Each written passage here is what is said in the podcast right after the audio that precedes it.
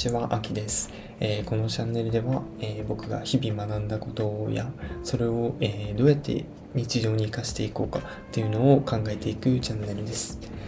え今日は、え失敗から立ち直るための科学者マインドセットについて説明していきたいと思います。まあ、えー失敗した時って、まあ、むちゃくちゃへこんじゃうってことあると思うんですけど、そういう時に使えるのがこの科学者マインドセットです。で、この今日の参考文献は、えー最近出た本なんですけど、えー運の方程式という本です。で、この本にあった、えー科学者マインドセットのところをちょっと自分なりにアレンジして、え使ってみたので、えーご紹介したいと思います。えで、早速なんですけど、科学者マインドセットって何ぞやっていう話なんですけど、これはですね、科学者のように、えー仮説と検証を繰り返すマインド、まあ、考え方のことですね。で、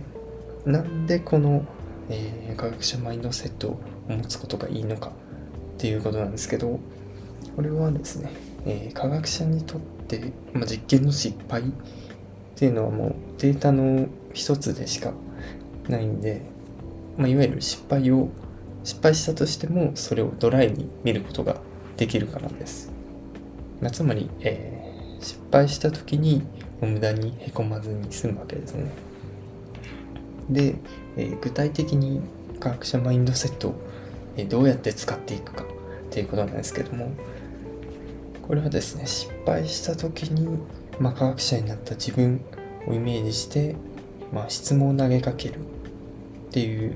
ことを、えーしていきます。例えばですね、えーちょっと僕が僕の例なんですけども、まあ、日曜日にですね、えーなんか頭がぼーっとして、まあ、いまいち集中できなくてちょっとへこんじゃったわけですね。でこの時に、まあ、科学者になった、まあ、自分をイメージしてみるわけですね。でそれで、えー次の質問を投げかけてみます、まあ、どこで失敗したんだろうかっていうのと、まあ、今回の失敗を踏まえて次は何ができるだろうかみたいなことを、うん、みたいな質問を、えー投げかけてくることを考えるわけですね。で例えばどこで失敗したんだろうかってことなんですけどちょっとですねその日なんかコーヒーの代わりにお茶を飲んだんですよね。っていうのと、えーなんか最近部屋の明かりの強さとかを変えてて、えーまあ、ちょっと部屋の明かりを暗くしてたなっていうのとでちょっとある心配事がちょっとあったなっていうのがありました。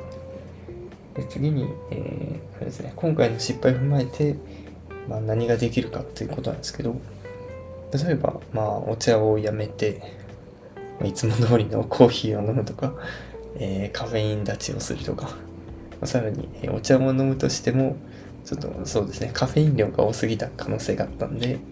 まあ、茶葉を減らして飲むとか、そういうことが考えられるわけですね。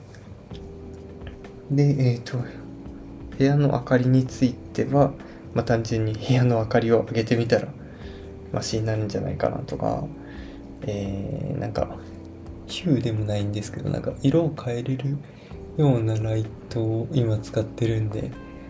えーなんか青色とか緑色とかにしたらどうなるかなみたいなことを、えー考えてます。で、そうですね、心配事については、もし心配事があったら、その解決策を3つ紙に書き出すみたいな、えーなんですかね、えー解決策が浮かんできます。まあ、こういうふうにですね、えー科学者マインドセットを、えー使ってあげることで、あのえー失敗したとしても、まあ、それに対する解決策を考えることができて、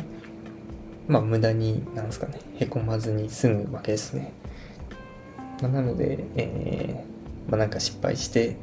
まあ、むちゃくちゃへこんで、なんか時間を無駄にしちゃうみたいな人に、まあ、今日のこの科学者マインドセットを使ってもらえたら、えー嬉しいです。まあ、今日の僕の、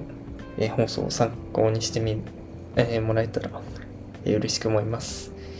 それでは、え今日はこれで終わりたいと思います。ありがとうございました。